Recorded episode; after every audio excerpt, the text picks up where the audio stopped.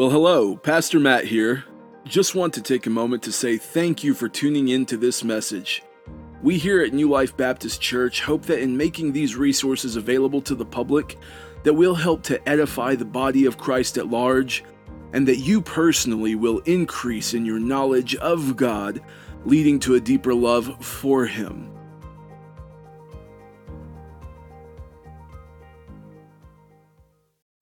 Well, good morning, everyone, and thank you for tuning in with us on this Palm Sunday. We are so very glad that you decided to tune in and join with us as we dig into God's Word today. I do want to say at the top, I do pray that we never get used to doing church this way, and that we're all chomping at the bit at getting back into the swing of things and getting back into the building where we can gather together. As Brother Art told me when this whole thing really first began, he said, when this is all over, it's going to give a whole new meaning and understanding of, I was glad when they said unto me, let us go unto the house of the Lord. And I hope that that's true for all of you. Now, for this morning, as I said, this is Palm Sunday. You're very well aware of that. Palm Sunday marks the beginning of what is known as Holy Week. It's the week leading up to Good Friday, which is the day of the crucifixion, and leading up to the day of the resurrection on Easter Sunday. It's a week for meditating on and contemplating what Christ went through, but not just what he went through, why he went through it, and all that he accomplished in this week. I do want to help to put our minds in that right place, to kind of give us something to be meditating on and contemplating throughout this week. Normally, we would probably try to have a Good Friday service where we could talk about what's accomplished in Good Friday and during the crucifixion. But since that won't be possible, today we're going to look at the triumphal entry right along with leading up to the crucifixion and what did Christ accomplish on that cross. So I want you to get your Bible, turn to John chapter 12. We're going to be reading verses 27 through 33. John chapter 12, 27 through 33. This is the word of God. Now is my soul troubled, and what shall I say? Father, save me from this hour. But for this purpose I have come to this hour. Father, glorify your name. Then a voice came from heaven, I have glorified it, and I will glorify it again. The crowd that stood there and heard it said that it had thundered. Others said an angel has spoken to him. Jesus answered, this voice has come for your sake, not mine. Now is the judgment of this world. Now will the ruler of this world be cast out. And I, when I am lifted up from the earth, will draw all people to myself. He said this to show by what kind of death he was going to die. Let's pray. Oh God, God Almighty, we come before you in this hour, Lord, needing to hear from you, needing your spirit, your guidance. Lord, we cannot understand your scriptures without the Holy Spirit. So Lord, I ask that right now at this time, as people are gathered around their phones or their TVs or their computers or whatever device they're gathered around, Lord, that you will remind them first off that though we are socially distant, Lord, that you are near and dear to us, that you are near and close to all of us, God. And that you would use, by your Holy Spirit, Lord, that you would use me to communicate and preach your word effectively and precisely and faithfully. And that through this preaching of your word, Lord, that by your Spirit, Lord, that you would get it from people's ears to their hearts. And Lord, that you would save those who need to be saved, that you would edify those who need to be edified, and that your name would be glorified this morning. And it's that name, the name of Jesus, that we pray. Amen. Palm Sunday. You've probably heard a sermon once or twice in your life before about the triumphal entry, about Hosanna, Hosanna in the highest. And those are great messages, and that's a great piece of the text that you should definitely read over as we go on through this week. It can be found early on in John chapter 12. But that's not going to be the focal point of our time together this morning. But I do want to address Hosanna, Hosanna in the highest. What's being said there? What does this mean? So you know what the triumphal entry was about, that Jesus was riding in to the city on a donkey, and he was met with a huge crowd, this crowd that had already gathered for the Passover festival. And he's met with the cheers of Hosanna, Hosanna in the highest. Blessed is he who comes in the name of the Lord. And the crowds are waving palm branches, and they're laying their cloaks down on the road before Jesus. And here they are at that moment. The Jewish people are screaming this because they think that Mashiach has arrived. This is our Messiah. This is going to be our political leader. He's going to restore the kingdom to Israel. You see, what the word Hosanna means in Psalm 118:25, the psalmist writes, "Lord, save us, please." And that's the original meaning of Hosanna, is save, please. You see, believe it or not, Hosanna is not a name, and it's also not an English word, but it's an English variation of a Greek word, which is actually a Greek variation of the Hebrew word, which is used right there in Psalm 118:25, when he says, "Save, please." Think of that this way. If you were stranded in the ocean and you saw a distant ship right across the horizon, and it appeared to be coming towards you, you would probably be jumping and screaming, "Hosanna, Hosanna!" What you're screaming in that moment is, save us, please, please save us. But you see, this word, this Hosanna, actually has a newer New Testament meaning. It would also be shouted whenever victory had already been accomplished and salvation was arriving. So it means, here we are, we're saved, we're saved, we're saved. It's a shout of praise. So in that same scenario, when you're stranded at sea and you see that ship coming towards you, that's what you would be crying out. You'd be saying, "We're saved, we're saved. Our salvation has arrived." Effectively, what you would be crying out is, "Hosanna, Hosanna, Hosanna." And that's what's happening at this moment. The crowds are gathering around, and they think here in this moment that Christ is coming to restore the kingdom to Israel. So they're saying, "Hosanna, our salvation has arrived." They're crying out thanks to the salvation that they believe is a political salvation, a political victory. They think that Christ is here to rid the Jewish people of their political enemies, namely the Roman Empire. And they did have one thing right, that Christ was the king, and that he's a conquering king, and that he is their salvation. But he had something else in mind, didn't he? His kingdom is not of this world. The salvation that he rode into town bringing was not of this world. It was not political in nature.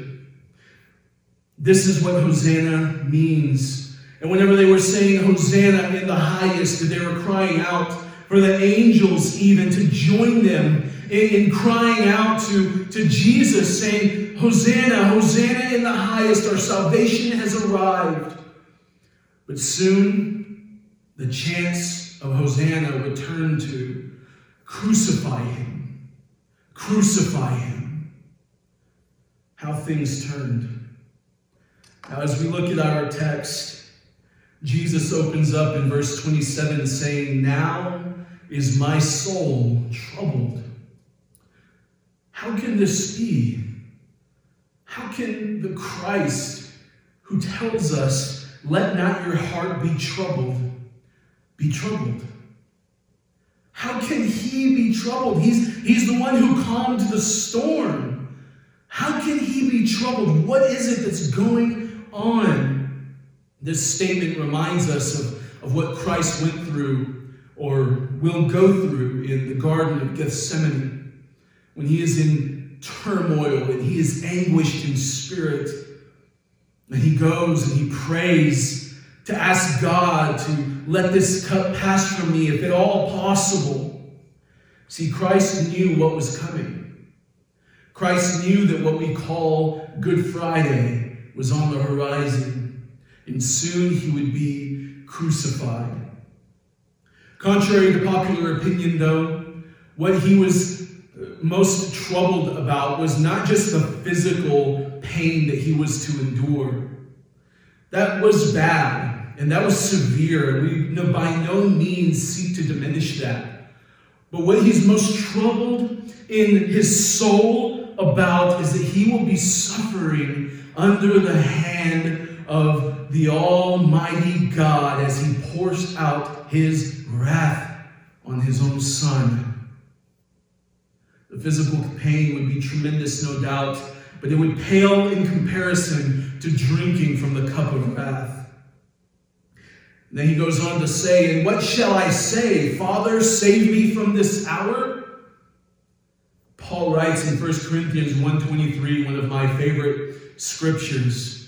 He says, "We preach Christ crucified. We preach Christ crucified." Undoubtedly, if it wasn't for this selection of scripture, Paul wouldn't be able to write that statement.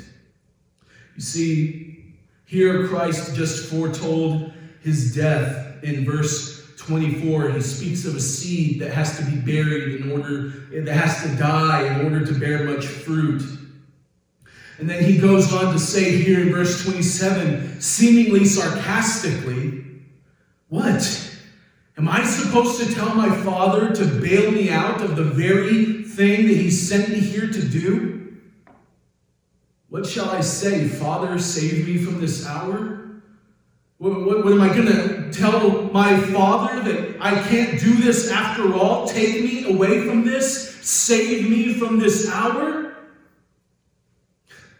Though Jesus is troubled in his soul, he knows that this is not an option. He states, "But for this purpose, I have come to this hour."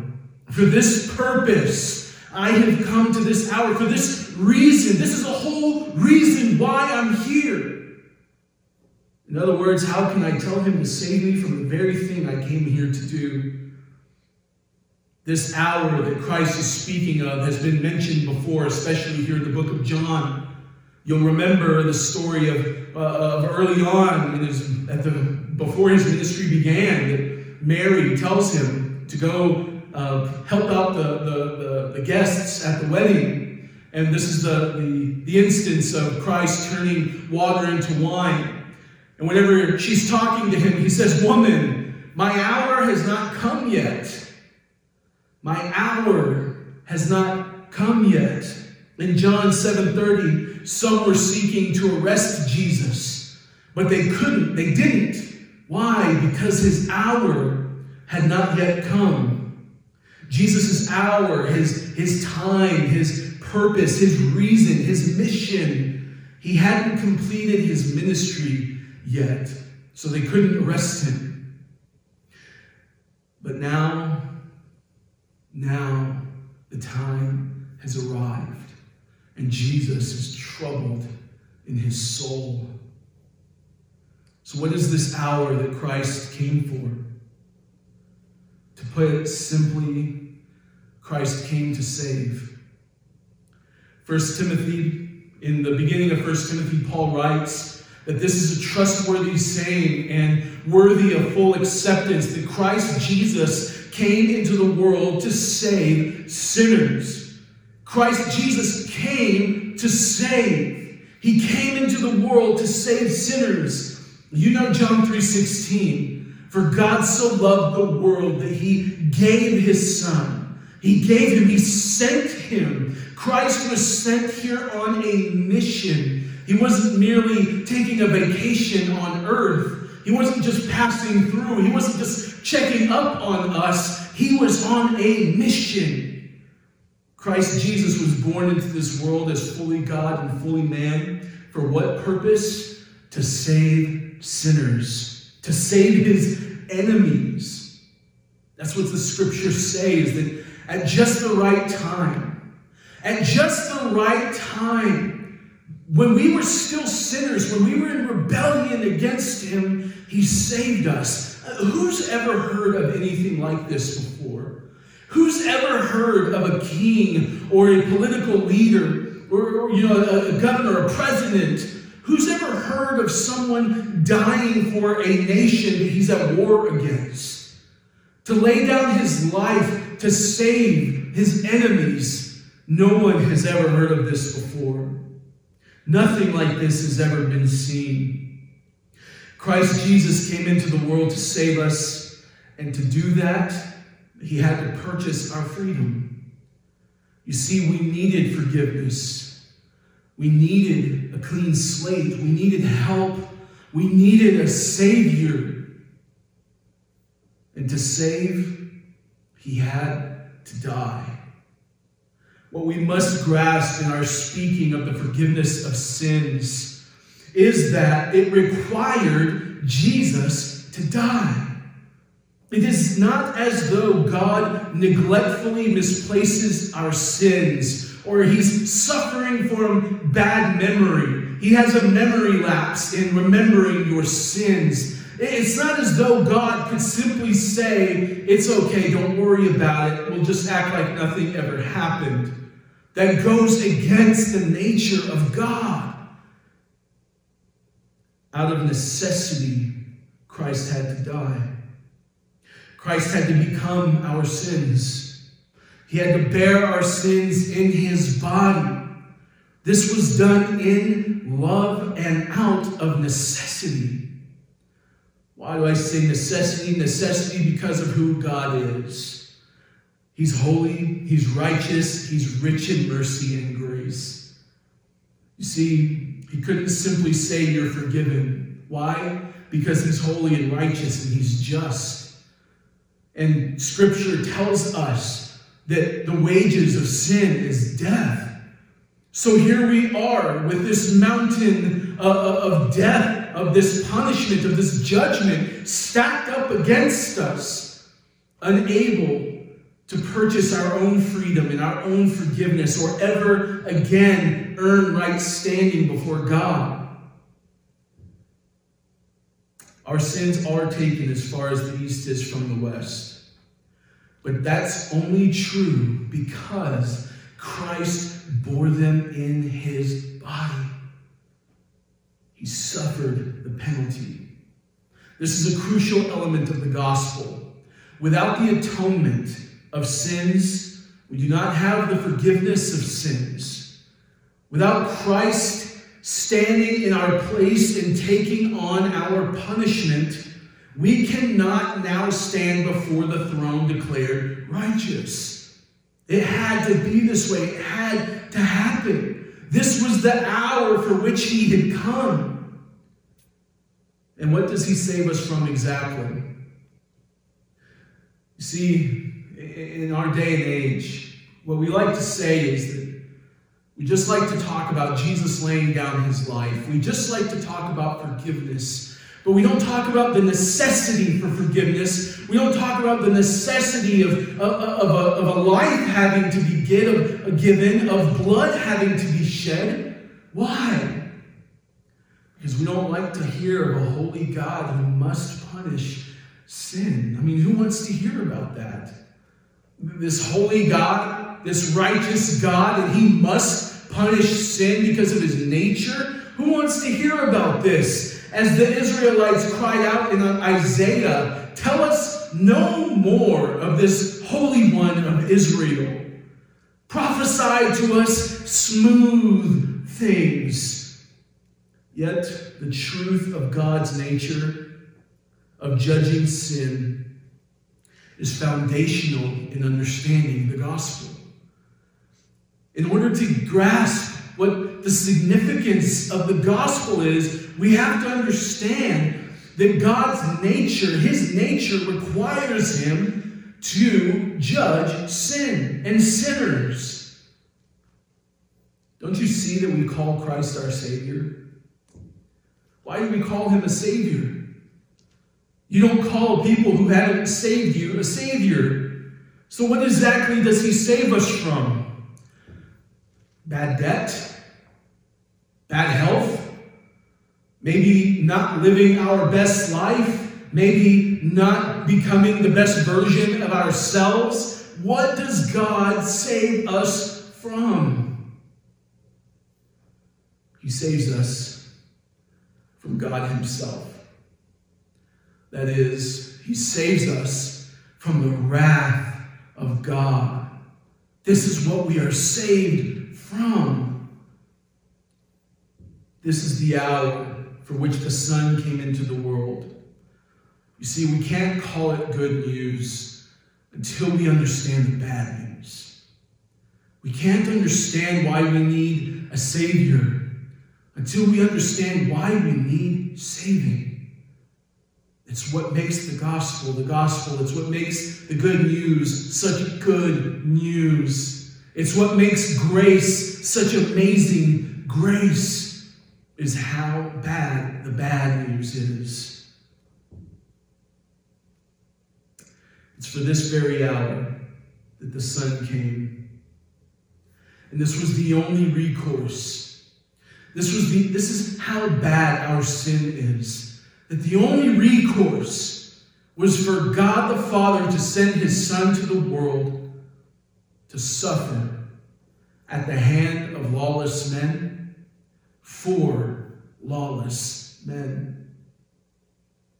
Jesus Christ came into the world to save sinners. He came to seek and save the lost. In order to accomplish this, he had to go to the cross. In order to save us, he had to do something about the tremendous debt that we owed God.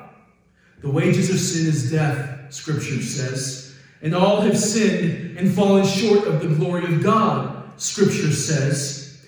And that means you too, by the way. Not just that everybody else is a sinner, but that you're a sinner, that I'm a sinner, that all of us are sinners, that all of us collectively and individually have sinned and trespassed against God's holy written law. This sin makes us objects of wrath before God Almighty, a stench in the nostrils of Jehovah. And Jesus knew this very well, and it's why he came. For this hour, the Son came. So he suffered greatly in the hours leading up to his death.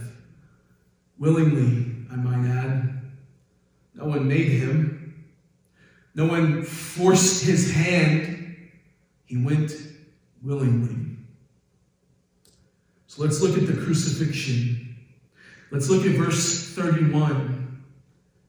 It is now, as Jesus says, now is the judgment of this world. Now will the ruler of this world be cast out. And when I am lifted up from the earth, will draw all people to myself. John writes in verse 33 that Jesus said this to refer to the type of death he was to die.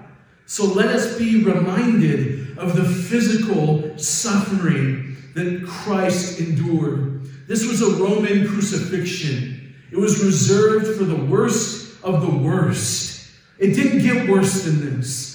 The Romans were cruel and barbaric. Even secular scholars will willingly admit that the crucifixion was a particularly heinous form of torture and capital punishment. He was scourged. Now, the Roman scourge, what this entailed is that Christ was bound to a post, and he was then whipped. But this wasn't just a regular whip, though that would have been bad enough. This whip was made of leather that was interwoven with bone and metal. And they did this so that when they would hit you with the whip, it would snag your flesh. And when they would pull it back, it would pull back pieces of your flesh. It was a gruesome sight. Chunks of flesh were missing from his body. Many people would die just from the scourge because sometimes the whip would hit their stomach and their intestines would come out. And I'm not trying to be purposefully grotesque, but I want you to understand what the Christ suffered and endured, because a lesser man dies at the hand of the scourge. But here Christ is enduring that. And then they take him and they fashion a crown of thorns and they place it on his head. And they say, "All hail, King of the Jews," while he's standing there covered in a purple robe to mock him for who he's claiming to be.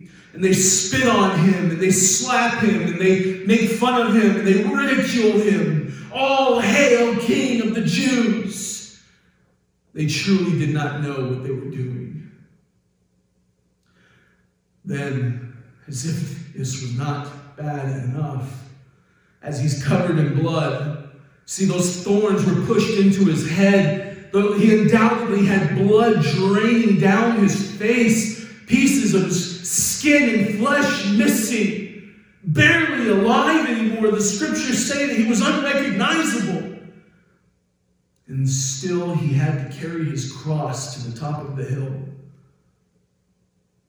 And as he gets up there, the scripture said that when I am lifted up, I will draw all men to myself.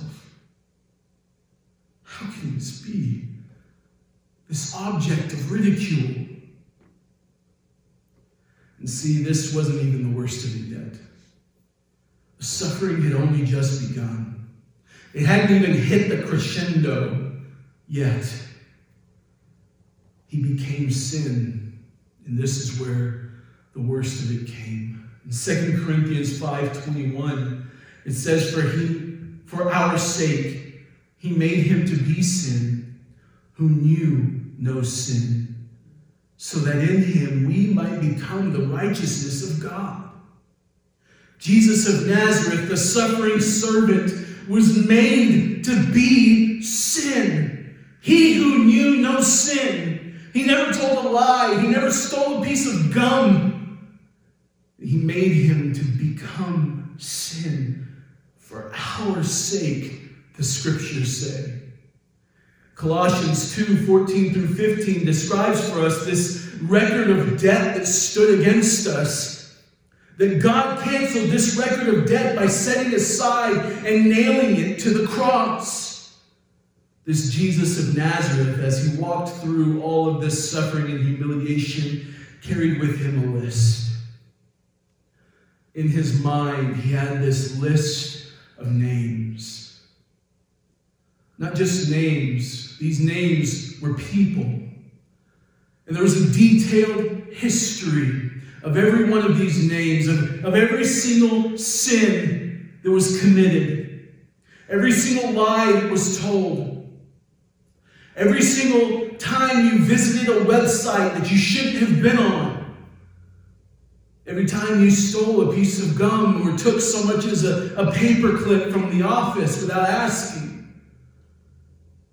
Every time you've had a drunken night or every loose sexual encounter. Every time that you thought that you could live your life without God. Every time, every single moment of time that you did not love the Lord your God with all your heart, soul, mind, and strength. Christ bore that in his flesh, in his body. He became those sins. Every last one of them. You see, the real tragedy here was not just the awful beatings that Christ endured. The real tragedy is our sin. That our sin was the reason why this had to happen. So we're prone to think and ask, man, why does God have to be so severe? Why does he have to be so severe against sin? But this question is asked because we do not understand God's holiness, nor do we understand how heinous our sin is. But in the crucifixion and in the suffering that Christ endured, we get an image of just how serious God is against sin. Jesus stated in verse 32 that when he is lifted up, he draw all men to himself. And there he was, lifted up to hang on that cross as an object of humiliation, mockery, and derision. In Galatians 3:13, Paul reminds us that he did this for us. Scriptures say that cursed is anyone who hangs on a tree, and there he was, an object of cursing as he hung on that tree. There he hangs in our place out of love, absorbing God's wrath. This was the hour for which he came, and though the scene is bleak, he is winning. There hangs the victor. Jesus stated in verse 31 that now is the time, now is the judgment of this world. Now will the ruler of this world be cast out. Christ didn't hang on that tree as a loser or a failure. He endured the humiliation. He endured the scorn. He endured the wrath of God, not as a loser, but as a victor, as a conquering king. In his dying upon Calvary's cross, he was soundly defeating the enemy. He was utterly dismantling the powers of evil, putting them to open shame. Understand that this isn't the type of battle scene that you see in the movies, where good is pitted against evil and they're very closely matched, and good just always narrowly escapes with a victory. This is nothing like that. Jesus cries out on the cross, Tetelestai. That means it is finished. It is finished. Here's what this means. He didn't mean it is finished in the way that you say it is finished when you've paid your bills for the month, or whenever you've mowed the lawn and you're done and you say, yeah, it is finished. Because in those scenarios, you're just going to have to do it again. You're going to have to go cut the lawn again. It's going to grow back. So it's not truly finished. What Christ is saying here is not that kind of level of finishing. Christ is saying, for now and forever, it is finished. What is finished? All that he came here to accomplish has successfully been completed on the cross of Calvary. He didn't die as a loser, as a victim. Matthew Henry's commentary on this says, and I'm just going to read this to you because it's perfectly stated. He says, especially observe the word wherewith Jesus breathed out his soul. It is finished. That is, the counsels of the Father concerning his sufferings were now fulfilled. It is finished. All the types and prophecies of the Old Testament which pointed at the sufferings of the Messiah were accomplished. It is finished. The ceremonial law is abolished. The substance is now come, and all the shadows are done away. It is finished. An end is made of transgression. by bringing in an everlasting righteousness. His sufferings were now finished, both those of his soul and those of his body. It is finished. The work of man's redemption and salvation is now completed. It is finished. Then he gave up his life. Notice that Christ gave up his life because he had the authority to do so. No one takes his life from him. He laid his life down after he had completed his work. He wasn't crying out, "I am finished." So let's further understand what he's saying here. He didn't say, "I am finished," in a sense that I've taken too much on. This is too much for me. Here I am. Now I am at the end of my life. No, this was a victorious battle cry saying, "It's done. It's finished. I have won the victory." And then, and only then, did he bow his head and give up the ghost.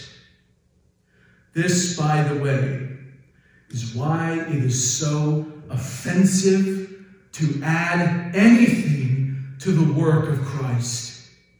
Because to say that you need anything in addition to what Christ accomplished on the cross is to also not only call him insufficient, but also call him a liar when he said it is finished.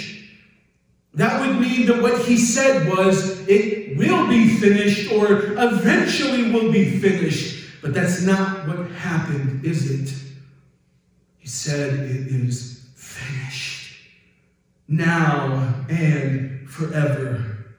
On the cross of Calvary, Christ successfully atoned for our sins. It was successful. He successfully completed his propitiatory work. He was the propitiation for our sins, standing in our place that we may stand in the place of righteousness. The gospel's message is that God is holy and righteous, and that he is the universal lawgiver. It is this law that we as a people have both collectively and individually and personally transgressed.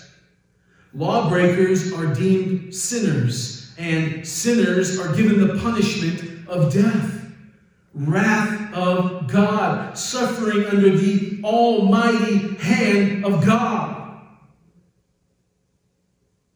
Sinners stand before God condemned with no way to earn a right standing before God. But you see, the reason why we call this good news is because God in love sent forth his Son to be a propitiation for our sins. What does that mean? That means that he stood in our place. It means that he was born fully God and fully man, walked out a perfect life, fulfilling that law that you and I were powerless to fulfill.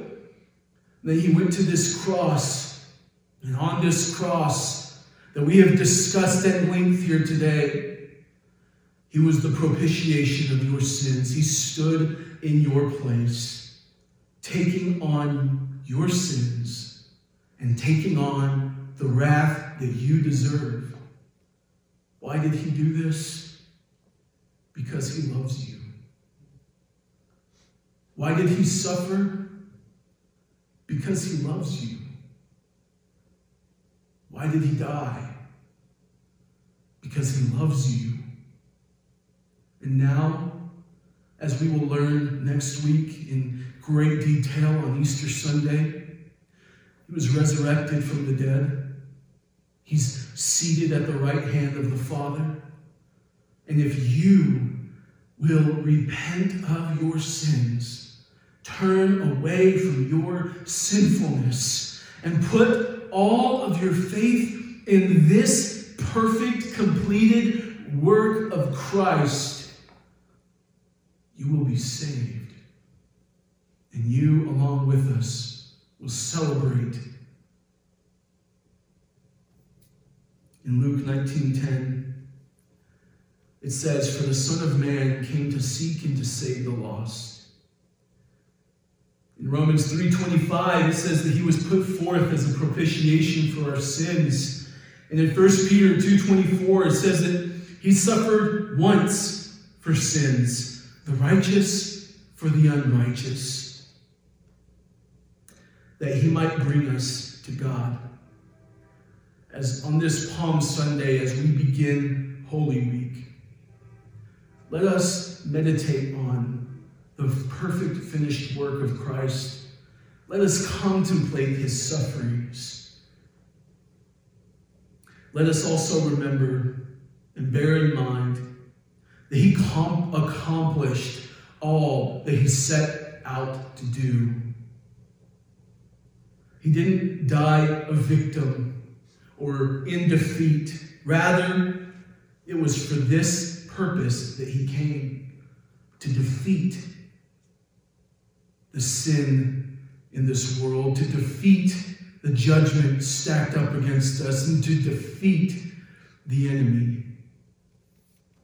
He suffered at the hand of lawless men for lawless men like you and like me. Let's join in today singing Hosanna. Hosanna in the highest. Blessed is he who comes in the name of the Lord. Let's pray.